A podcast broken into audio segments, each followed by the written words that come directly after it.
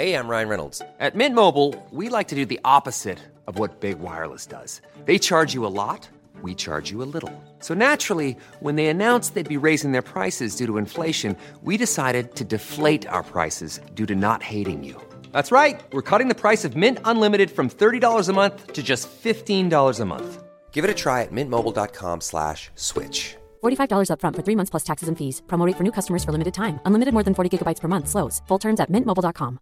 Ready to pop the question? The jewelers at BlueNile.com have got sparkle down to a science with beautiful lab grown diamonds worthy of your most brilliant moments. Their lab grown diamonds are independently graded and guaranteed identical to natural diamonds, and they're ready to ship to your door. Go to BlueNile.com and use promo code LISTEN to get $50 off your purchase of $500 or more. That's code LISTEN at BlueNile.com for $50 off. BlueNile.com code LISTEN.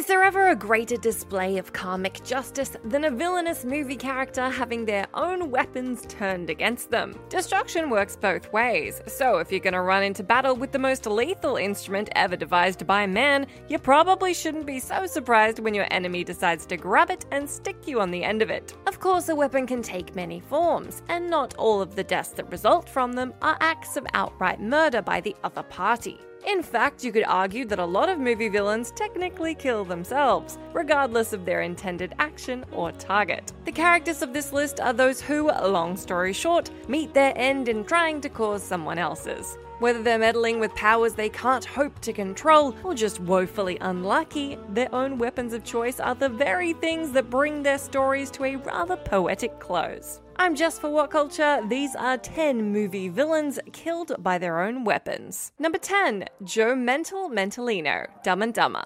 Taxi driver Lloyd Christmas becomes enamored with one of his passengers, Mary Swanson. And when he sees her leave a suitcase unattended at the airport, he and his friend Harry travel all the way across America to return it to her. Unbeknownst to them, Mary left it there on purpose to pay off a ransom held against her wealthy family. One of the ransomers' henchmen, Joe Mental Mentalino, poses as a hitchhiker to get close to Harry and Lloyd, thinking them to be hired professionals. When they stop at a diner, Mental plans to poison them by slipping arsenic into their food. Totally oblivious, the pair load Mental's burger with chili peppers, which causes his ulcer to burst when he bites into it. Writhing in agony on the floor, he tells them to reach into his jacket for his pills. And not knowing the difference, Harry and Lloyd eagerly feed him the whole bottle of rat poison tablets. It's the painful misunderstanding on both sides that makes this scene so interesting to watch. Mental's final look of hatred as he mistakes their actions for a deliberate tactic is truly priceless. Number 9 Omnidroid The Incredibles. Okay, technically, this villain was never alive, but it still posed a citywide threat that easily could have gotten out of hand. That is, if the hand in question hadn't been used to bring it down. The Omnidroid 9000 was created by the supervillain Syndrome to be the ultimate opponent for his hated former idol, Mr. Incredible. He pitted other superheroes against it, and all of them were killed in his efforts to perfect his design. Mr. Incredible fought the lethal machine on Nomanison Island and was able to trick it into destroying itself. Afterwards, Syndrome creates an improved model, heavily armed and the size of a small building. He unleashes it on Metroville, where it takes the entire Incredible family, plus Frozone, to draw its attention. They give it the runaround for sure, but are barely able to leave a scratch on it. The tables turn, however, when the family find Syndrome's remote control for the robot. While fumbling around with the buttons, they manage to detach one of the Omnidroid's arms. And recalling his battle with the previous version, Mr. Incredible realizes that the only thing capable of destroying it is itself. He then launches the rocket powered arm straight at the robot's midsection, which shears right through to its core and sends the inactive shell toppling into the river. Number 8 Cypher, The Matrix. In a post apocalyptic world stuck on a ship navigating a seemingly endless network of sentinel infested tunnels, the last thing you need is a traitor among the group. But lo and behold, they've got one. Cypher is part of Morpheus' small band of freedom fighters aboard the ship.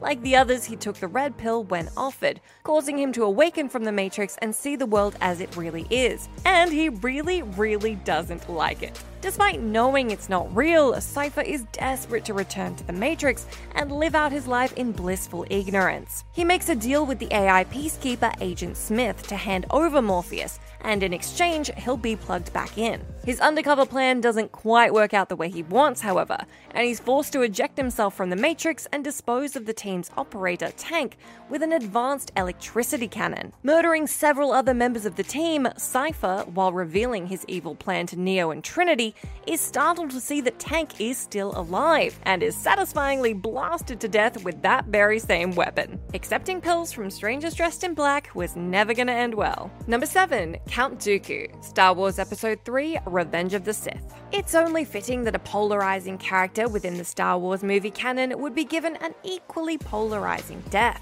Then again, it does serve to set up Anakin's eventual fall to the dark side, so there's that. Having been more or less the main antagonist in the previous film, Dooku takes a back seat to General Grievous in Revenge of the Sith. When Grievous kidnaps Chancellor Palpatine, the Jedi Council dispatches Obi-Wan Kenobi and Anakin Skywalker to rescue him aboard Grievous's flagship. They locate the Chancellor, but the Count has been waiting for them and is eager to challenge Anakin to a rematch. With Obi Wan incapacitated, Anakin is goaded by Dooku to unleash his anger, and in doing so, is able to overpower the older Sith Lord and take his lightsaber from him. Palpatine then instructs Anakin to kill Dooku, and despite his momentary reservations about murdering an unarmed opponent, decapitates the Count in a dual sabered scissor motion. The foreshadowing of Anakin wielding a red lightsaber is pleasingly subtle here, and even though the character of Count Dooku as a whole was rather wasted, being cut down by his own lightsaber is both a sad and fitting end for the villain. Number 6. Oddjob, Goldfinger. Of 007's many, many colourful adversaries, one of the most unique is Oddjob, who, despite only being a henchman, surpasses his master's popularity by a clear mile. His signature bladed bowler hat, one of the franchise's most recognizable icons. A man of very few words, most of them being ah, Oddjob is Goldfinger's right hand man, whose tasks make good use of his sizable frame and brute strength. He seems to take great joy in going toe to toe with James Bond, grinning gleefully as opposed to his usual deadpan stare. The final showdown sees Bond and Oddjob locked inside a vault in Fort Knox. Though James manages to get a hold of the man's deadly headwear, his attempt to throw it at Oddjob leaves it wedged between the bars behind him. When Oddjob goes to retrieve the hat, Bond dives towards an exposed power cable on the ground and brings it into contact with the metal vault. The circular blade inside Oddjob's hat conducts the electricity, delivering a fatal electric shock to its unfortunate owner. In this scene, you'd have expected Oddjob to be decapitated or dismembered by his bowler hat, and killed by it he is, but commendably not in the way you are probably anticipating. Number 5. Judge Doom, Who Framed Roger Rabbit. It's shocking enough that a film blending the real world with a relentlessly cheery cartoon utopia would feature any death at all, let alone one as uniquely horrifying as this. Judge Doom, played by the legendary Christopher Lloyd, is the judge of Toontown and serves as the primary source of law enforcement among the unruly Toons. He has a zero tolerance policy for lawbreaking, and the minute someone or something steps out of line, he subjects them to the ultimate punishment the dip. A cocktail of turpentine, acetone, and benzene, the dip is the only way to kill a toon. And when Roger Rabbit is framed for the murder of a well known businessman, Doom pursues him along with his wife Jessica and human companion, the private eye, Eddie Valiant. The final act reveals that the judge is really a toon himself the toon that both framed Roger and killed Eddie's brother years prior. With Roger and Jessica strung up and about to be drenched in dip, Eddie manages to outsmart the terrifying toon, turning the dip cannon on him and causing him to dissolve into a pile of smoldering clothes. Given how grotesque the judge's earlier usage of the dip in the film is, it's thoroughly satisfying, if a little morbid, watching him get a taste of his own medicine. Number 4. Lord Shen, Kung Fu Panda 2. Much like Who Framed Roger Rabbit, Kung Fu Panda 2 features an unusually dark and violent villain for an animated family movie. Not that that's a bad thing, but in classic film tradition, the bigger they are, the harder they fall. Shen's backstory establishes him as a power hungry psycho from the outset, having laid waste to an entire panda civilization when he heard of a prophecy of a panda being his downfall. In the present, he seeks to overthrow China by means of a devastating projectile weapon. Po and the Furious Five are sent to destroy the cannon, only to learn that there are dozens more elsewhere. At the same time, Po gradually recalls that Shen was the one who murdered his real parents,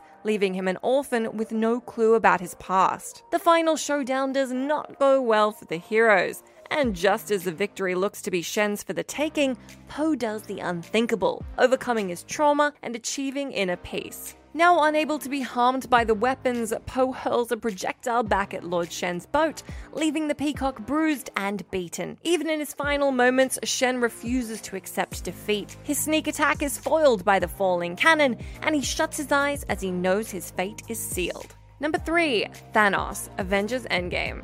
No MCU villain has ever worked harder to achieve their goals than the Mad Titan Thanos. With staggering speed both in mind and body, and a fierce resolve to go with it, the Purple Pariah stops at nothing to get his hands on the Infinity Stones. And inevitably, he wins, wiping out 50% of all living things, and, in his view, restoring balance to the universe. So destructive is the impact he leaves that the Avengers are forced to consider time travel to reverse the effects of the snap. With careful planning, they each go back to different points in time to collect the Infinity Stones before Thanos can. Their efforts catch the attention of the past version of Thanos, and he and his army launch a full scale attack on the Avengers' upstate base. Despite being one man against a fleet of super beings, the Mad Titan is more than a match for his opponents, even without the Infinity Stones. His end finally comes when Iron Man, realizing what he has to do, sacrifices himself to snap Thanos and all of his followers out of existence. The poeticism of his death is in Thanos' quiet acceptance of his defeat. Rather than fight to the very end,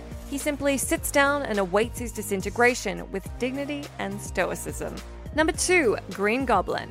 Spider Man. While it's somewhat disheartening to see Spider Man's arch enemy be snuffed out so quickly in Sam Raimi's Spider Man movie run, his legacy lives on long after, and the manner of his departure leads to some dangerous misunderstandings further down the line. Norman Osborn, voted out of his own company by the board of directors at Oscorp, exposes himself to an experimental performance enhancing gas which greatly increases his strength at the cost of his sanity. He develops a split personality, his violent, vengeful tendencies all focused on the side calling itself the Green Goblin. Stealing a battlesuit and a prototype glider, he causes quite a bit of chaos, leading to a good few run ins with Peter Parker's wall crawling alter ego. When Spider Man eventually gains the edge in the fight, Norman reveals his identity, attempting to convince Peter that he's just a victim to the goblin. As he does so, he readies his glider to stab Spider Man from behind, but sensing it, Peter leaps out of the way, and the blade pins the unprepared Osborn right to the wall. When Harry, Norman's son, and Peter's best friend discovers the body, he accuses Spider Man of murdering his father, eventually driving him to use the gas on himself and hunt down the webhead as the new goblin. Number 1 Commodus, Gladiator.